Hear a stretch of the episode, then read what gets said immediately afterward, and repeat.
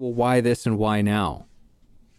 You know, Yeah. and and I think that those questions can can help us to understand and and gain a little bit of perspective on what that voice is inside of us.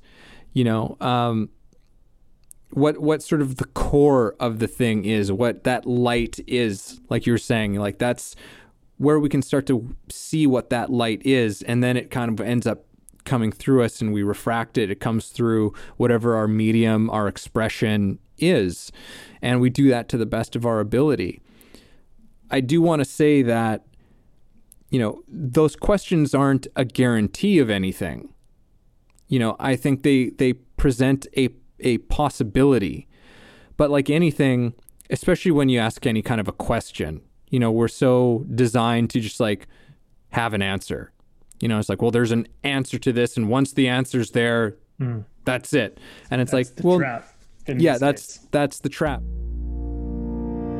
This is Way of the Artist with Brandon Colby Cook and Evan Schulte, Identifying your blocks and demystifying your struggles, so that you can claim your own path. and make your life a work of art.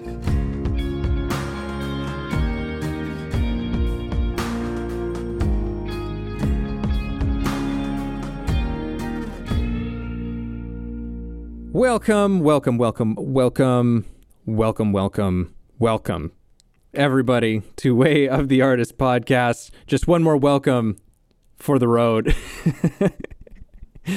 uh, thanks for being here. Thanks for tuning in. Thanks for clicking on this uh, this episode, which um, you know, forgive if it seems a little bit clickbaity, but the futility of finding your voice and. Uh, this is an interesting topic. I'm looking forward to, to seeing where this one goes. Brandon, you brought this kind of notion into the equation, which is like, have we not talked about this before? Because finding your voice seems like something that's like, that's just so token artist stuff. It's just like, I need to find my voice. I'm trying to find my voice. How do I find my voice? And it was like, yeah, there's probably a lot that we can get into here. And I think that the main thing that jumped out to me is kind of this this fallacy and as the title says, this futility of this notion of finding your voice. Because as we, you know, kind of quickly just chatted through and, and broke down before we started recording, is that maybe finding your voice doesn't have so much to do with finding it as it has to do with allowing it. So let's get this one kicked off, my friend. It's uh yeah, I don't know. It's going to be interesting cuz I don't really know what to say about it other than from my own experience that it took me personally a while, I feel like as an artist to find my voice. I feel like when I was younger it it almost came out more naturally.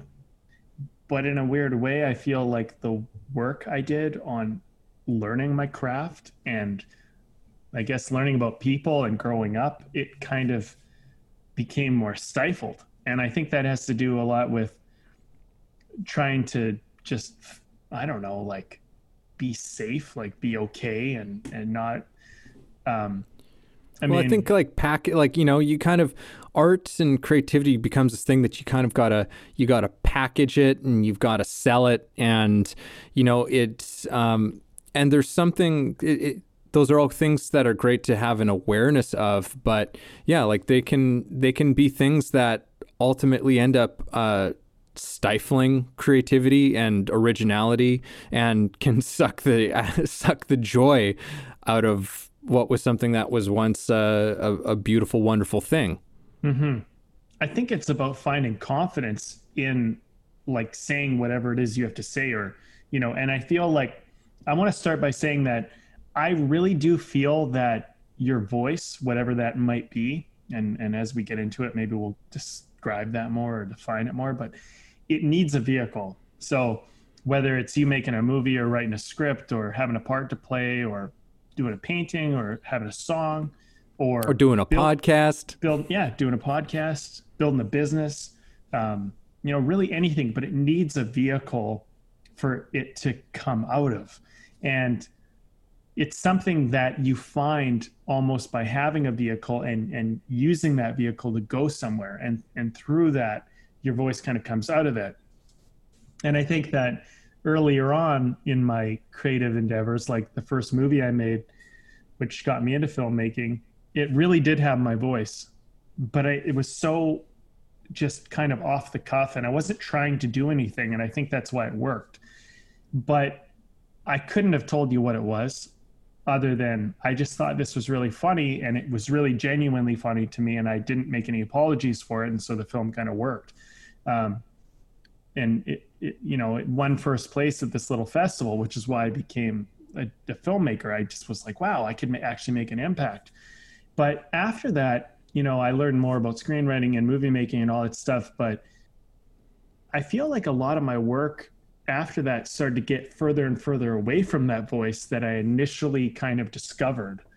And I even remember like writing a scene one time, and it was kind of a cool scene and everything, but it was like Quentin Tarantino might as well have written it. It wasn't my voice, it, but it, I, I was trying to kind of write in that style. You know, I was trying to find ways to express stuff. And I remember I showed some people and they said, yes, I mean, they basically said what I thought they would say, and I was actually very disappointed the moment I kind of realized that because they were like, "This seems like Quentin Tarantino," and I was like, I was glad that I kind of had done that, but I was also felt really like I robbed myself because I just copied him, and mm-hmm. I feel like that's a part of a lot of the time the creative process you kind of model and you copy and you try what other people are doing but you know, and if you mimic it well, in a weird way, it helps you see that that's not your voice, that's someone else's. And now you're just speaking in their tone.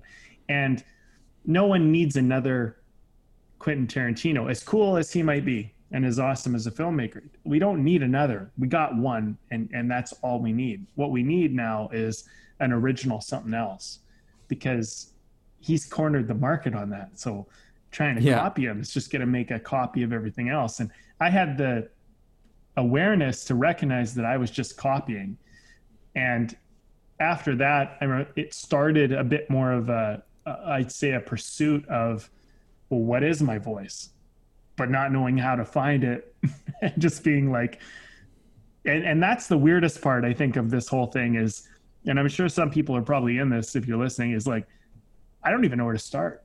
I don't, I don't even know where to look. I don't know what it is. I mean, I don't know how I sound different than anyone else, or if I have anything to say that's different than anyone else does. And I think that is the beginning stage.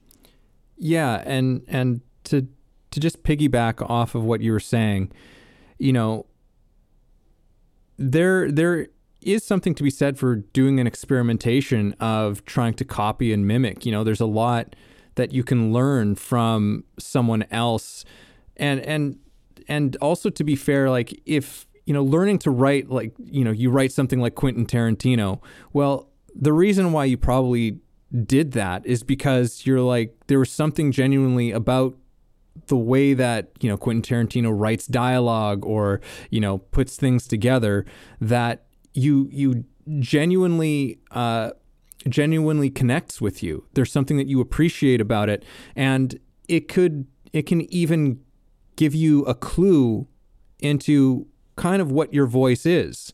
But the thing is is that you can't just get stuck there. You know, like there's like the old um like there's like a Zen uh, parable. It's like if you meet the Buddha on the road, kill him dead. You know, and and it's it's really the the idea is that don't get hung up on the Buddha. You know, don't get hung because eventually even that will be something you're attached to it will be something that you you're holding on to and you you won't go as far as you need to go you know you'll get hung up and that's kind of the the same thing here is that you know you can get hung up on just trying to be like Tarantino. And she's like well you can't. Like you said Tarantino's got the market on Tarantino. You can't out Tarantino Tarantino. It's just it's it's never going to happen. But there can be a quality to something that he does that that it has something to do with what your voice is. You know, maybe there's something about, you know, just the the the quality of how that dialogue just kind of seems to stretch on out for and it's like, you know what, yeah, there's something about that. And that's the thing you can kind of extract from. You can say it's like, yeah, I, I love how things kind of develop in this way. But then that's what you take for it and you move on. You know, and you can you can find in whatever your sort of outlet is, you know, different people who inspire you for very, very good reasons. But you have to move past that. But in in a way, it's like, yeah, it, it could be a bit of a guidepost for a direction to go. It can give you some indications as to, you know, what your I guess what your sensibilities are, you know, in in how you you create things. And there's there's real value to that for sure. I think, yeah, I think that's it's got to be a part of the stage of finding your voice because I, I actually remember another story. This actually was a feature film that I had written, and um, uh, the, the, Burning Blues. I talked about it before, but we kind of went through this um, stage where you know we had some really decent financing, and there was like, you know, is this thing going to get green light? Am I gonna? Is this going to be my big kind of break as a you know as a writer? and um, the producers got me to get they're like well let's do a table read and let's record it and let's see how it sounds. Let's put it on its feet essentially. So i called all these actors and people i knew and really like some big people. Like people have been on major shows and all sorts of stuff. They all came out to this table read for this film. And uh small parts to big man. We had the whole fucking thing. And we read it out. It was pretty good, but I remember one of the actors, and this was a guy who, um, you know, this is a guy who, you know, he had a lot of experience. He'd been on a big show and all this, and he kind of, he's a really good dude. But he pulled me aside at one point. He said, "You know, this one scene in your uh, in your story, it's kind of reminds me of The Departed. You know, Martin Scorsese's, you know, that movie." And I was like, you know, that's because like when I wrote that scene, it was like I was just copying that movie, and it and and it was so false. Like it, it, like the moment he said it, I was like, I'm busted. Like that that scene, not the whole movie. The movie had the it had some some good stuff, but it did have that scene, and um, and it was a copy. And and there's this weird feeling when you when you find yourself kind of using someone else's voice. It's like it it's like you almost think like, oh, hey, I achieved doing this. And at the time, I think when I was writing it, I thought, I don't know. I guess I probably didn't really know how to do the scene and I hadn't done enough work to really figure it out. So I took a reference point from a movie I loved and I and I used that. But side note, and, and this is kind of interesting, there was another scene in that movie which was this little mini monologue. There's a little scene, but there's a bit of a monologue the character has. And um, the first uh, one of the literaries that read it, this wasn't from the table read, this was like before the table read. They read, and and one of their feedbacks was this scene. This scene's your movie. Like this, it was inspired, and that's because when I wrote that particular part, I was talking about these people who had betrayed me and these people who, like in my mind, I was just talking about people and how fucked up people can be and how shallow and selfish. And this guy's basically telling this um, detective, like when he's dealing with um, their uh, informants, that the informants are like this. And it's just about it. Really, it's me talking about what people can be like. And I'm not a detective, but that for some reason rang true because that was true for me. And I started to see the difference between what my voice was and what my copying, what I thought was cool as a writer was. And it was in the same script. So I started to see, like, oh, this is where I need to be putting my energy. And this kind of copy stuff is me being actually lazy and not trusting myself. So I don't know if that helps, but like, you, it's not definable. It's just that I know that I was telling the truth in one scene and I was copying in another. Yeah, I think that um, you you brought up uh, a lot of things in there like definitely like there's a quality to something and and it's it's somewhat indefinable, which is in many ways a lot of of what we're talking about. Like your voice is not necessarily this definable thing, and you know a lot of people, particularly in our culture, they really want you to define what that fucking thing is. You know, it's just like, well, what, like what is this? And there's not that there isn't some utility to that, but you know, like that statement of like, well, this is what my voice is, and this is the kind of things that I I create and I do, and this is, you know, that that can help, but it can also be something that can completely limit you in what you're doing and can actually take you away from what your voice is because you might rule something out simply because you're like, well, that's not what I am. I mean, um, uh, Steven Pressfield talks about that in uh, in his classic. If yeah, again, if you're a creative artist out there, uh, we've recommended this. I don't know how many times, but it's worth recommending every single time. Uh, the War of Art by Steven Pressfield, and you know he's an award-winning uh, writer. And at the time that he wrote this book, on he had all kinds of resistance to writing it because he's like, well, I'm not a nonfiction writer. I only write fiction. You know, that's one of these things of of you have this identity. You know, you said it's like, well, no, no, no. My voice is I write fiction. I write historical fiction, and this is da da da da da da. And it's like, well, if he had bought into that, then he wouldn't have written one of the what I would say and what many people would say is one of the best books on the creative process that's ever been written. You know, we would be deprived of that if you get boxed into that kind of label. So, in many ways, what we're talking about with your voice is like it's there's a kind of indefinable quality that that you kind of happen upon to a certain degree. And it is it's almost something like you you happen upon. It's like you almost don't even know it until you're looking back at it. You know and i think that that's an important indication of of what's happening here is that it's something that you look back at implying that when it was happening you weren't aware of it happening. You know? You know what i mean? Like at least at first I mean, yeah, at least maybe like as you get more comfortable with what your voice is, you kind of know how to do it more. But in the beginning, I think you're right. Like, like you don't know you're doing it so much when you're not. Like, it's hard to tell the difference. And I think that's kind of like the beginning of a creative process in a lot of ways. And I think sometimes, you know, like the first movie I ever made, I feel was like really, really genuine and really, really honest. Um, but mostly because I didn't have any pressure for it to be anything. I didn't even plan on putting it in a festival. I didn't plan on doing anything with it.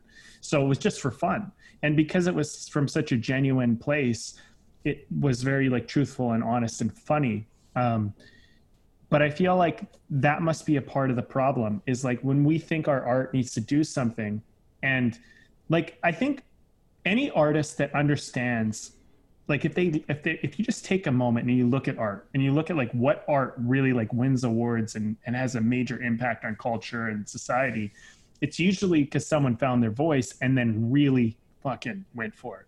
Like you know quentin tarantino like him or hate him i mean you know that's that's his. You can tell his movies. Like you know he's done it. Even when he writes a script and someone else makes it you can kind of tell that he's had yeah. touch on it right? And great artists are like that and there's a reason why they get paid so much and there's a reason why they get so like acclaimed by us. And well usually. Usually. Or hated. No yeah. Yeah. I mean hey finding your voice might not always be pretty. Yeah. But i mean i think that there's something there is something really cool about it. But i think when we put pressure on ourselves because we recognize hey if i can find my voice i could be successful. So then we put pressure on to find it. And i think that's kind of the point of this conversation is that when you try to find it when you when you say oh i'm going to define it i'm going to like it's this and i have a like i've gamed the system i think in a way you've kind of you've you've done the exact opposite it's more of a gamble on like i'm going to try to tell my truth And then through telling my truth, let's see what happens. And you might not like what you see, but that's kind of what your voice kind of is. It's it's not it doesn't care whether you like it or not. But when it comes out, there's something about it that you're like, I mean, I just know this because I know this because I've done it a few times where I've had people literally be impacted by shit I've written or or movie I've made and or an acting performance even. But it's like I've had that happen. So I know that it I know what it's like. Can I do it by will? Can I do it like and can I fully uh, maybe not yet, but I'm getting there and all I know is that I got to keep t- trying to tell the truth. And through that, I'll weed out all this copy and mimic shit that I've learned how to do to like basically look like I'm doing the truth. You know what I mean? Yeah.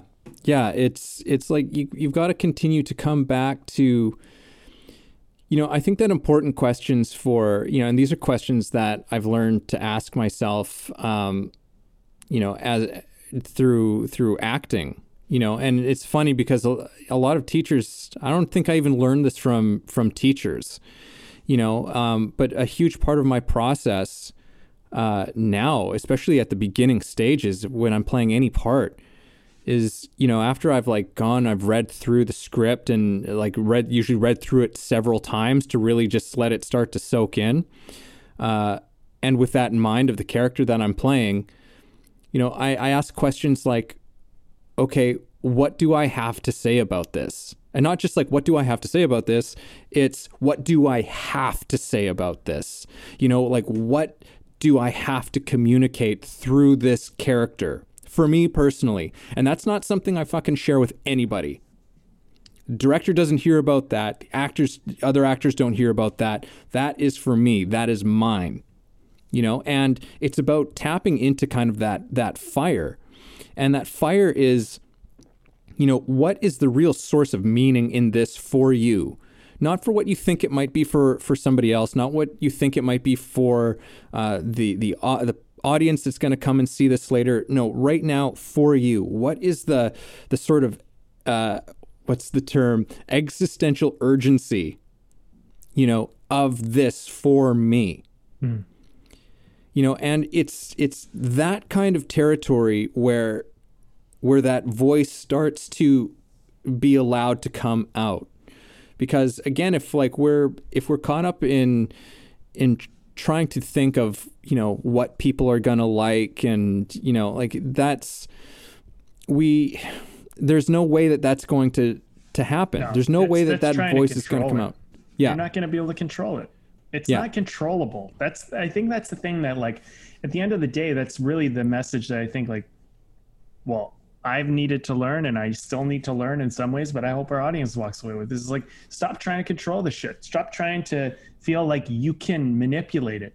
It, it, yeah. has you. You do not have it. It is like a tidal wave that you're on when you're on it. And your job is to not get fucking sucked under the undertow your job is to stay on that and ride that fucking wave and embrace it. But yeah. if you are scared of the tidal wave, or you're scared of the wave, like, you know, if you duck it all the time and you keep hiding from it, you'll never get that experience. And it's it's not just like you might even even go into your intent. And I'm just thinking from my own experience, but it's like you go into your intent and you have what you think you have to say. But then there's you doing it, and then what that actually says. Even though you think you know what you're saying, you might not. Like when I wrote this script, I've talked about this on the podcast before, because um, I, I use this kind of as a teaching tool right now for a lot of writers. But it's like when I wrote Love Lost, there's a big part of that script that's about forgiveness. I had no idea that hmm. that script would get into that. That wasn't even what it was about for me. I, it was actually not even in my mind. So I had, but uh, like I've had a lot of people um, who have read the script and like kind of looked at it, be like, wow, like there's so many lessons in forgiveness here. I'm like, I guess there is, but I didn't plan on doing that. It just I needed to tell a story about this, and and so I feel like that's that tidal wave. That's it doing me And yeah, it, it came along for the ride. exactly. That and thing so came did with it, I yeah. at the end of the day.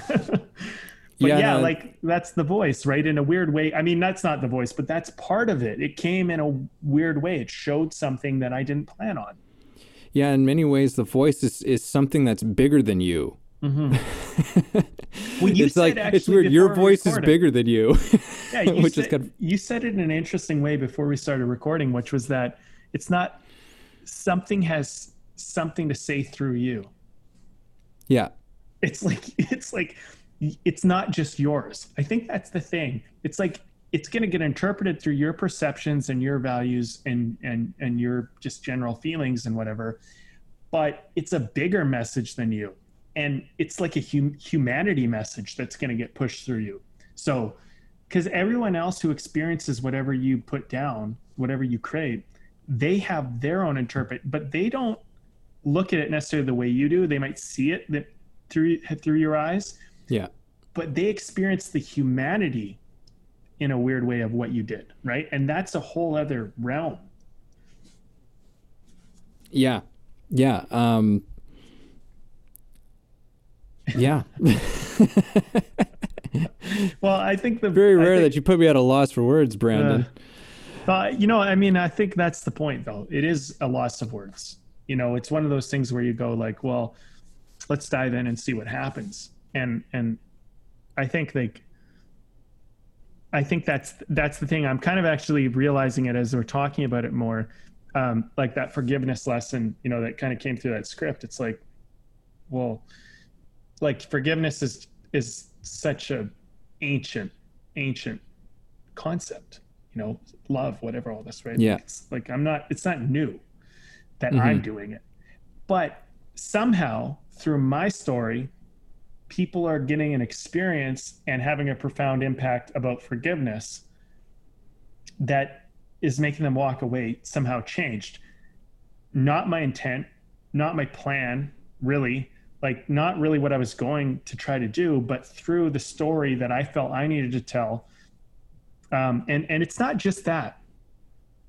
It's that the way i told it also like i've had people say like like there's so much of you and like people who really know me they're like there's so much of you in that Mhm. and it's like i mean how could there not be because Yeah. like even when i'm writing the female like a female character it's like yeah there's so much of me in her because that's my truth that's my voice and it doesn't the, the character and that's the thing i realize is like the character or situation doesn't even have to be something i experience but it's like an idea and yeah i don't even know i like this is ridiculous 'cause i yeah don't even no, know how to explain it's, that you know? it's like when i think it's part of that funny thing and and kind of a mysterious thing of the creative process which is th- when you start allowing that voice and trusting it and it starts coming through louder and and clearer and clearer uh it it comes with all of these incredible surprises you know? It's like it should your voice should come almost as an adventure you know? Like it's just like okay we're going like th- this is this is what's coming through right now. And yeah like and i think that it's just one of those beautiful side product benefits because I, I've had a very similar experience with just, you know, other works that I've done, you know, um, whether it's written or performance, uh, where it's like, okay, well, I thought I was doing this one thing. You know, this was the thing that I was trying to say through that. And, but through that kind of focus and try doing my very best to express that as honestly and truthfully as possible. And again, this is one of those things like it's not about being perfect being perfect in all of this because, you know, there'll be moments where you'll be like, "Oh, okay, you know what? Like that that moment wasn't so good. That scene wasn't so good. This passage was like I was doing something else. I kind of got lost into, you know, some thought of what I thought it was supposed to be." But when you're really kind of connected and flowing with that voice and committed to saying that thing, I've had that same experience where suddenly it's just like, whoa, I didn't realize that there were all of these themes and undercurrents that were going on in this thing. Like, because it, wasn't my intention to put that in there. You know, I, I wasn't consciously aware of it, but there's just like it's it's this reminder that there's something bigger going on when you're doing that. Mm-hmm. You know, there are kind of without making it sound too uh, you know esoteric or anything but like there's there's there's something there's something bigger at play that that's that's happening. You know, there are forces that are coming into play that are beyond your understanding and control. You know, that creative wave comes through and you're just channeling it in the way that you can best focus it. And then through that, suddenly it's just like, oh, and by the way, like there's this element and there's this element and there's this thing and there's this thing. And and sometimes you only really see that upon looking back at it. But it makes sense because anytime I've had that experience, I'm like, oh, yeah, for sure. Like, these are all made, like, are or have been, mm. or at the time that I was doing this, were big things for me. You know, these were these were things that were on my mind, but I wasn't intentionally putting in here, but there they are. Uh, they just kind of they they just kind of emerge and and I find that absolutely wonderful and fascinating. And in many ways it's expressed in a way that's that's better than I, I could have done it if I had tried to express it you know? Mm. it's actually reminding me of an analogy and look I'm not a science guy so I have a basic understanding about this but um, it's like little kid asks their parents you know mommy daddy you know why is the sky blue? And most parents be like, I don't know how to answer that question. But why is the sky blue? Because light is naturally like, let's just say white, right? It's when light bends, it creates color. I mean, essentially, this is a very basic, you know, non-scientist yeah. description. But when light bends, it creates color. That's why we have rainbows and stuff like that. Because you know, there's a different density, I guess, in the atmosphere, which bends the light, which creates color. That's why we get a blue sky or an orange sky, or we get a series of colors in a rainbow. And the thing is, is like, I'm thinking a lot of it like this your voice is how you bend the light. It's the light that needs to come mm. through you. But you don't know how you bend it until the light hits you. And you have to kind of like let the light hit you so that you can bend it. And then you're going to see how it comes out of you. And it could surprise you, you know?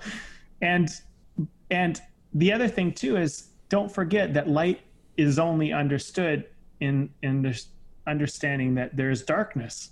So the darkness which is around you, which isn't even necessarily going through you, is is gives context to the light that you're refracting and mm-hmm. showing. So, you know, um, uh, there's a saying in uh, philosophy and in cinematography, which I've always loved. It's just like the brighter the light, the darker the shadow which is also another interesting part of, you know, if we want to take in context of your voice, sometimes our intent to shine a light so brightly on something is what shows how dark it is. And we're mm. like, I'm trying to do this really good thing. And so like people can be like, I'm going to do a comedy. Like um, there's this, um, this show I, I thought was hilarious called Barry. It's on HBO. But there's this part and they're, you know, their actors talking about it. And this one part, she goes, We're gonna do this comedy scene. Don't worry, it's just a comedy. But it's like, hmm. don't you know that comedies are often way more like real good comedies usually have a darker side than even a lot of dramas because the the more light there is, often the more darkness is revealed. And in a weird way, the darkness is what actually amplifies that light you know if we want to use this kind of analogy right? Like for comedy mm-hmm. if comedy's the light and drama's the darkness in some ways when if you know with comedy if you were to take away the laugh or take away the punchline you would see how deeply emotional and depthy a lot of this stuff is sometimes. Um, but it's like i feel like it's kind of like that. You know i feel like your voice is a little bit like you're the thing that refracts or bends the light. That's your perception. And this idea or concept hits you, and how you bend it and the way it comes out of you, that's your voice. But you're not going to know. And also, you're not the light, you're the thing that bends the light. You know? Mm-hmm. Yeah. Uh, I want to. I want to take this into kind of a realm of just like, you know, because we've established a, a few things about you know some of the the pitfalls of finding your voice and you know what this thing is actually about about your voice um, is how can we start to get into touch with it? You know like are there some things that we can do that can assist with that process? Because i think that there definitely are. Um, not that they are necessarily uh, always like it, there's a perfect system for this, but you know, I think that sometimes there are ways, uh, there are questions that we can ask that that kind of help just shift the landscape a little bit. That can kind of give us a little peek and a window into what those things are. And one of the things that this conversation is making me think of is what uh, our guest a uh, few few weeks back, Ted Whittall, shared with us, which which was, you know, with any, you know, he was talking in reference to you know doing doing plays, you know, I think doing theater, and because theater is a place where, you know, we're constantly bringing back old old stuff you know like we're constantly like bringing up you know shakespeare or ibsen or chekhov you know like uh um you know tennessee williams like these sort of classics and we're and we're continually they're being resurrected and being and being produced. And he asked a few questions which which is something that's been kind of like kicking around for me ever since which is why this and why now you know, because at the time it was written, those authors, there was a why this and there was a why now. You know, there was that urgency. There was something meaningful that that had to be said, and they said it as honestly and truthfully as possible. You know, uh, to to communicate that to an audience, and you know, and that it's important that if we're bringing these things back, we ask that question once again: why this and why now? Because there might be a different reason you know, kind of like what we're talking about, where it's like you look back, you're like, oh shit, I didn't even realize this was all there. There might be a whole different view and perspective on a work that wasn't necessarily the author's intention, but was built in there, you know, mm-hmm. in some way that they didn't intend. But I think that those are questions that we can ask ourselves when we set out on any kind of creative endeavor is okay, well, why this and why now? You know yeah. and and i think that those questions can can help us to understand and and gain a little bit of perspective on what that voice is inside of us you know um, what what sort of the core of the thing is what that light is like you were saying like that's where we can start to see what that light is and then it kind of ends up coming through us and we refract it. It comes through whatever our medium, our expression is. And we do that to the best of our ability. I do want to say that, you know, those questions aren't a guarantee of anything. You know, I think they, they present a, a possibility. But like anything, especially when you ask any kind of a question, you know, we're so designed to just like have an answer you know, it's like, well, there's an answer to this, and once the answer's there, mm. that's it. And it's that's like, well, yeah, that's case. that's the trap because we can easily we can we can be at least for maybe I'll just speak for myself. I can be very clever in thinking that I'm telling the truth and not really getting the truth. Not really getting to the heart. Not that I'm lying. It's not that I'm lying, but it's that You're not trying to be deceptive. Yeah, I'm not trying to be deceptive, but it's more so sometimes that I'm trying to be clever. Mm-hmm. You know what I mean? that oh, that dude. trying to that trying know what you mean. yeah, that trying to be clever and trying to be interesting can be fuck, man. That, that can just absolutely ruin shit, man. That can just absolutely ruin shit for you. Um, and so that's where something where we need to to understand as well. That's something we need to see that like that can be at play and beginning to learn to recognize just like, oh, I answered those questions and it sounds really nice, but that's not really what this is about. It doesn't mean that whatever that is isn't important for you to say, but that there's still, you can dig deeper. You can dig deeper until you hit that place where it just, where it, it it lights you up to just continue on this sort of analogy. It's something that just like it lights you up. It's a fire. It's like boom and it's an emotion. It's a feeling. And you just go like okay that's when you're on to something you know? Like we do have those tools. We've said it so many times in the show before you know like just how important our emotions can be in communicating very important information to us. Mm-hmm. Inspiration you know? Inspiration is such a great beginning.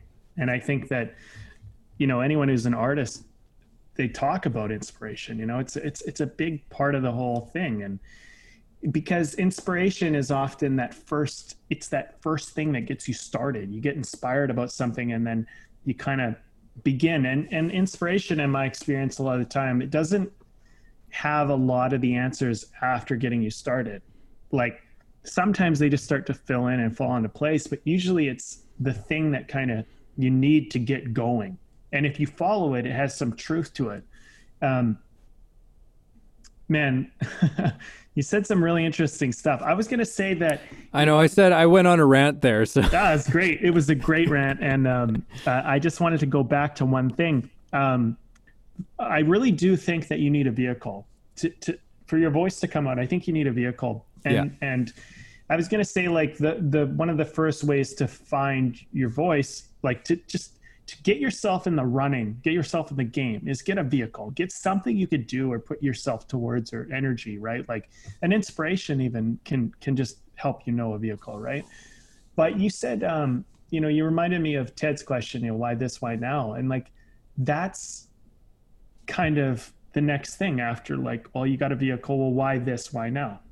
You know, and that can kind of help you fill in that gap a little bit more and help you kind of go, well, you know, I don't know, like it, it's interesting because I don't think you have to necessarily have a clear cut answer why this, why now.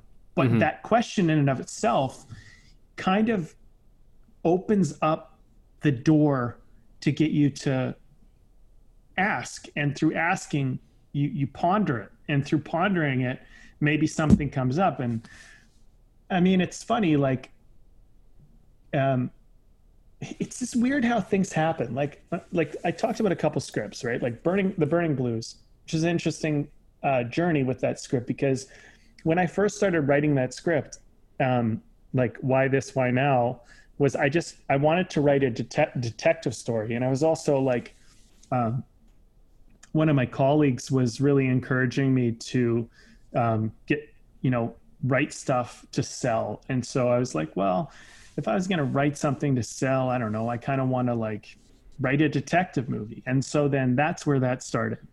And then um, i don't know where this came from but i thought about like the marriage like and having a kid and being a detective and being undercover and what that would be like. And that made me look into that more.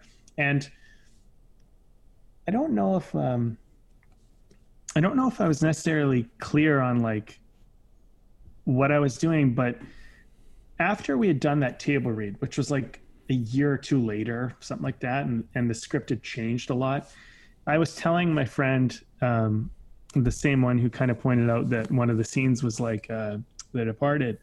I was telling him about the original concept. I was telling him about how this guy was growing apart from his wife, and it does sound a little bit like Donnie Brasco or something like that, but um, but it really wasn't about that. It was more a, a, more of a drama story about a guy and a and a, a guy and a woman and a kid.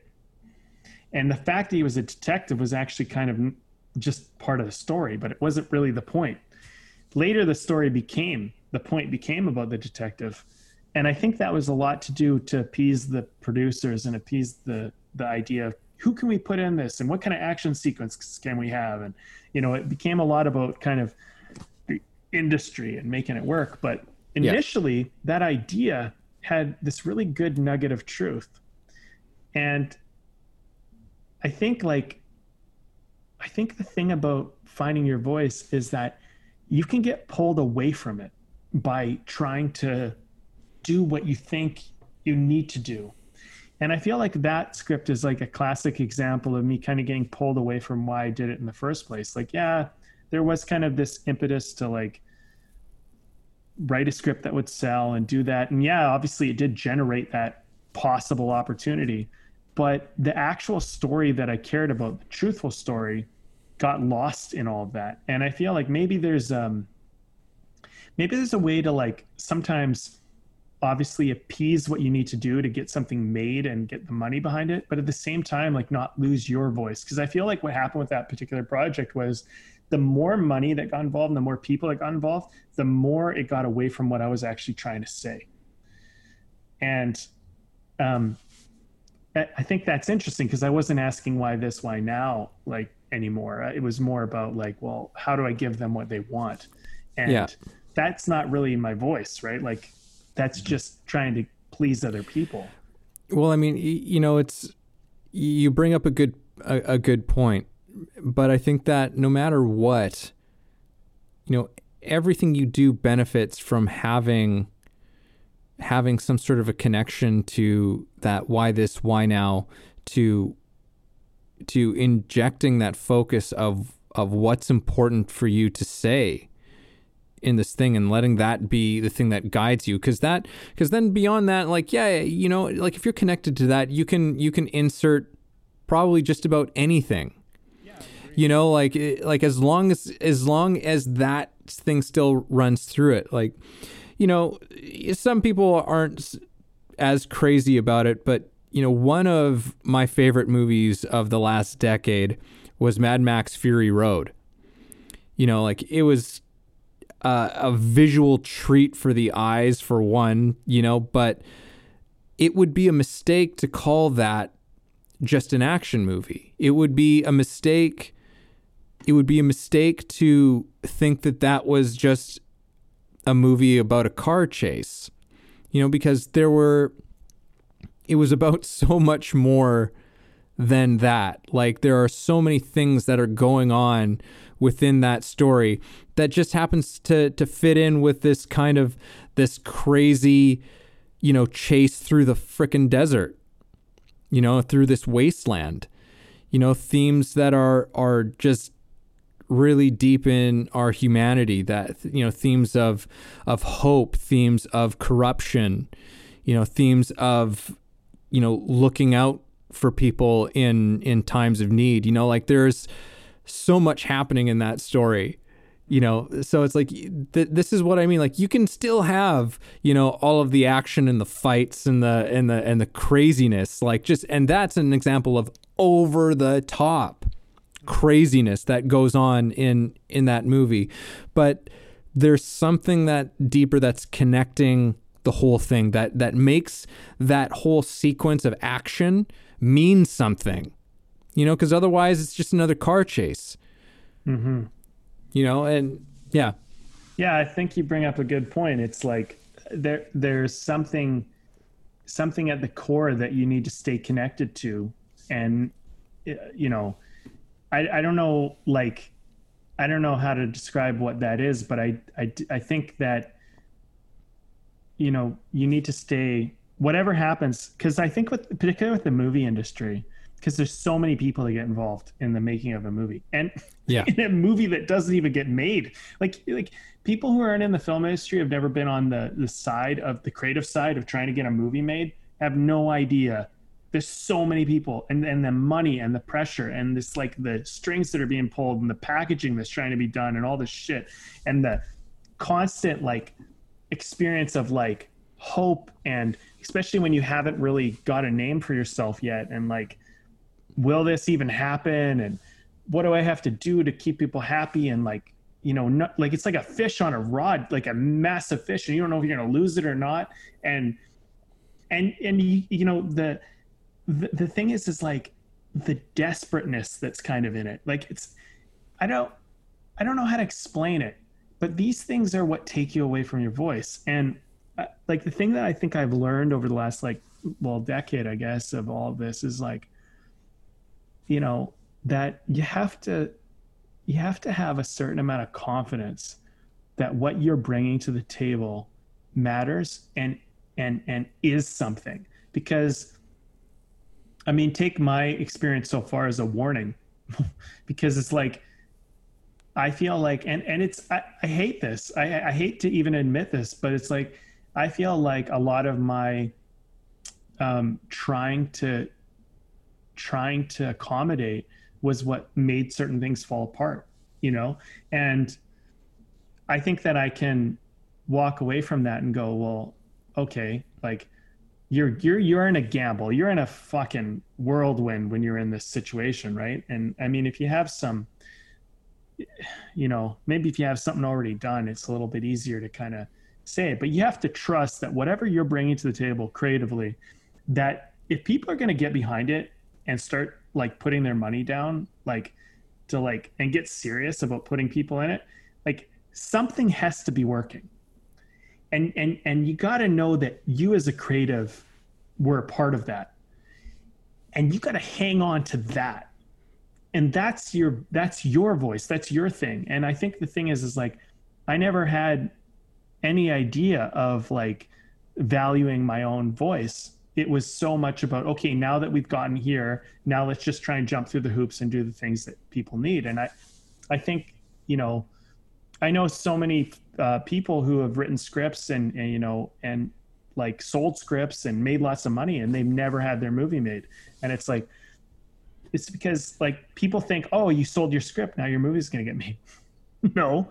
Yeah. You might sell five scripts and still not get any of them made. You know what i mean? Yeah. and so the desperateness of trying to get it from from starting line to finish line with your name still attached and you know all that it's like you know and I can imagine that really, if you probably parallel any art, you know, I'm sure actors can relate to that with all their additions and callbacks and all that bullshit. And then, you know, people who are doing sculpting and their their their rock breaks or whatever they're doing, you know, and they're in the middle of it, you know, all this kind of stuff that can happen that just will I complete this this masterpiece that I'm trying to well, masterpiece in your own mind, trying to get to the the finish line.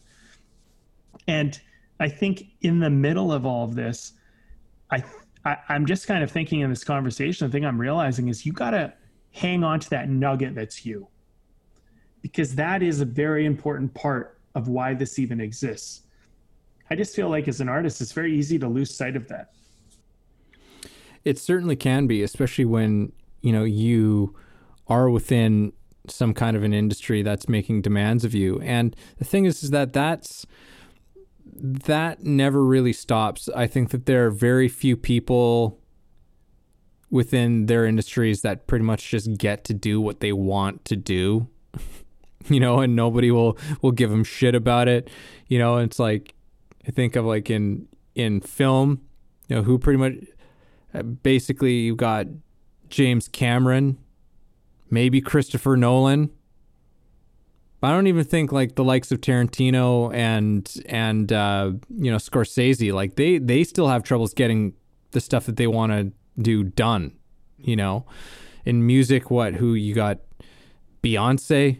Beyonce can probably do whatever she wants. you know, like it's it's. Well, and a lot of these you, people they they end up financing their own stuff because yeah, even at that yeah. level, and people don't realize that because they they know things fall apart you know, that's why they create their own production companies and, you know, because they know, like they know yeah. that if they leave it in the hands of someone else, I mean, there's so many pieces that can can kind of crumble and, yeah. and the whole deal can fall apart. Totally. I, I was just reading in the Hollywood Reporter, um, because I guess Warner Brothers is taking some serious flack right now um, for some decisions that they've they've been making. But I didn't realize that uh, that you know someone within Warner Brothers basically tried to sabotage the Joker. Didn't didn't want it made. Didn't want it to get made. Lowballed Todd Phillips on it, like under like made him a low offer. He took it and then he got he got extra financing from another from another company. But it's just like you know like that was that was an incredible film you know like and it made a, a ton of money at the same time but i mean you know you just go with something like that like you know you're working with with a well established franchise with somebody who's very experienced in the industry both both as a director and as a lead actor. You know, like it's and and there's still there's still troubles to be had. You know, even with that, with the quality of people involved with it. Um, so yeah, I mean, and that's kind of you know that's kind of the whole thing about having it made it like made it have you made it and all that and it's like you never really like there's actors like Pacino even you know it's like there's people who you think like well this guy's done so many good movies. He should just be able to do anything he wants and you know he should be able to get paid what he wants. And it's like no you know um, people get older things change you know uh, um, it, you know I think the thing is is like kind of, kind of coming back to it all your voice is going to be the reason as a creative why someone is going to value what you do. I, I, think that we can all accept that. Like your vision, you want to call it your vision, your voice, your touch, your your whatever your thing is, like your your ability, right? That but it's not just your talent. I'm not talking about that. It's your inner like source energy that comes into whatever you do through your filters and perceptions and whatever that makes it kind of signature mm-hmm. proprietary, you know, that thing. That's what people want. That's the special thing. How to get that special thing to come out of you by will, I think is like, I think it comes down to a tremendous amount of trust and honesty and faith in yourself and valuing of yourself. And, and I think you have to like find those things and let go and let them do I don't think you can make them do, but I think you have to find like like a real true value in yourself and really believe that you have a voice or a touch or a vision, and then you have to give yourself a vehicle, and then you have to honestly pursue that. And I think the honesty is the hardest step because that's mm-hmm. where I'm talking, not just honesty, I'm talking about vulnerability. That's where you're going to have to put things in that you can't fake it because the moment you fake it, it's not going to be your voice. It's not going to be your thing anymore. It's going to be bullshit. And I think that's the really, really hard part for all of us because it's such a counterintuitive thing. yeah, it it goes against so much of our of our survival. In, yeah, our survival instincts for sure. Yeah, it's that's... so much easier to just play it safe, right? Like, I mean, yeah, and fit in and and to try and be liked and accommodate others an artist in a lot of ways has to kind of rock the boat and be willing to say like i don't care if you don't like this. It's what i want to do. It's what i want to say. And you know that's a part of it in a weird way. Mm-hmm. What are you uh what are you sipping on there All sir? right. i'm having a classic. And uh i think for the next couple i'm gonna have a couple different classic beers. I went away from the let's call it traditional craft brewery although you could say it's all craft in its own way. um, this is a Kilkenny Irish cream ale. Oh, Kilkenny. Kilkenny. Yep. And it, I mean, I, I love this beer. It's such a good beer. I mean, it's obviously why it's so popular, and it's just. But I love, I love a good cream ale, and this is, I mean, this is one of the best, and it holds up. So that's what I'm drinking today. Nice. Yeah. No, I haven't had I haven't had one of those in a long time, but it's it's nice. It's very creamy. Oh yeah, it's smooth. Yeah. It's you know, it's just a nice nice beer. Very nice. Uh, I'm drinking Crooked Coast from Driftwood Brewery. It's kind of got a nice uh, mythological kind of labeling on it with like a little sort of uh, puck type of character and witches and demons and all kinds of stuff. This is an uh, an alt beer, an alt beer, which I'm afraid uh, I can't quite place what where alt beer fits into the uh, into the spectrum of beers, but it's it's kind of like an amber amber beer. Um, and I got to actually, I, I, haven't even checked the the alcohol percentage on this one because I got to be honest, I'm feeling it. I'm feeling it. But you know what? It's only 5.1.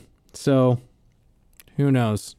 Well, mine's only 4.3. So I got it easy. All right. Well, uh, let's uh we're we're we're at the witching hour. Yeah. Once Did we again. accomplish anything? Did we get any more clarity on this? I think we got some clarity. I think we opened up some doors to at least kind of think about. Yeah, no, I think uh, I, I'm I, I really enjoyed this conversation and and you know I guess just to wrap things up is is I'll just kind of reiterate that and like you know I think that this whole thing of our voice again is something that that we allow to come out and that we don't necessarily know what that thing is definitively but when we're connected to that that source of what you're really here to say and you're committed to saying that thing that means something to you as honestly and truthfully as you as you can muster through whatever your whatever your medium is whatever your craft is whatever your you know whatever that thing is the voice comes through.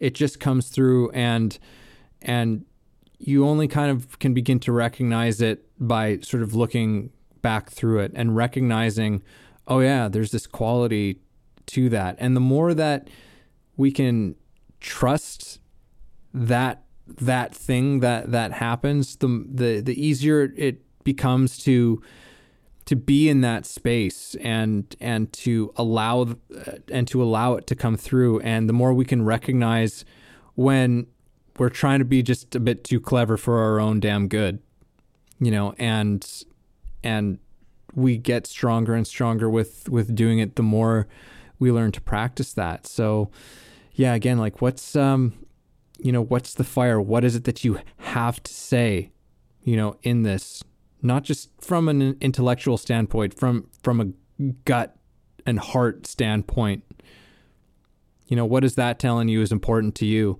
and and i think that that's that's where you begin to discover what that voice of yours kind of is hmm. It's I, I I don't know, man. I don't really know how to sum it up because I feel like it's one of those things. We we I don't know. Like I feel like we we talked about some really cool things, and you know, when I if I was to go back to my very first film, and kind of like we had like I don't know like 300 people or something that was watching this film, and I just remember I had to present it. Everyone had to walk up and present their film. And I remember I I walked up and like I was just like a kid. I was like 16 years old. And I remember being like I made a little film. I hope you like it. Because I just like I didn't have anything to say about it. It was just like my friends kind of encouraged me to put it into this thing and it was like, all right. And I thought it was funny and they thought it was funny and people had seen it thought it was funny, but I was like like this is a a lot of people and this is also adults too like we were kids and i went to the back and kind of sitting back there with everybody who's like kind of the creators whatever. And i just remember watching and everyone was laughing.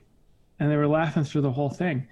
And one of the things that was in this movie was um like there was this um camp that i was at and they didn't it was summer and they didn't want us wearing shirts. And they didn't want us wearing they, they wanted us wearing shirts. They didn't want us walking around shirtless around the camp. And i thought this it really pissed me off. Like it pissed me off a lot. So in this movie anytime someone took off their shirt someone would jump across the screen and tackle them and be like security! And like just tackle this person. And they they just happen to be this very poignant time moments that, that just kind of worked. Like and they came by surprise and like um so something about that movie it kind of sparked an idea. Like i was pissed off about something and i wanted to show how stupid it was. I wanted to show how stupid their no shirt rule was. And so i put it into the movie and i incorporated it into the story. And my emotion about it created something truthful and honest that created a style into this movie which worked and and obviously made people laugh and got us to win right but it's like i think that when you're going to find your voice, let your emotion do a lot of the work for you. You know, let that if you're if something makes you angry, if something burns inside, it's you know, it's like something agitates you, something makes you really excited. Like follow that feeling. Because I think that at least has some clues to whatever you have to say is.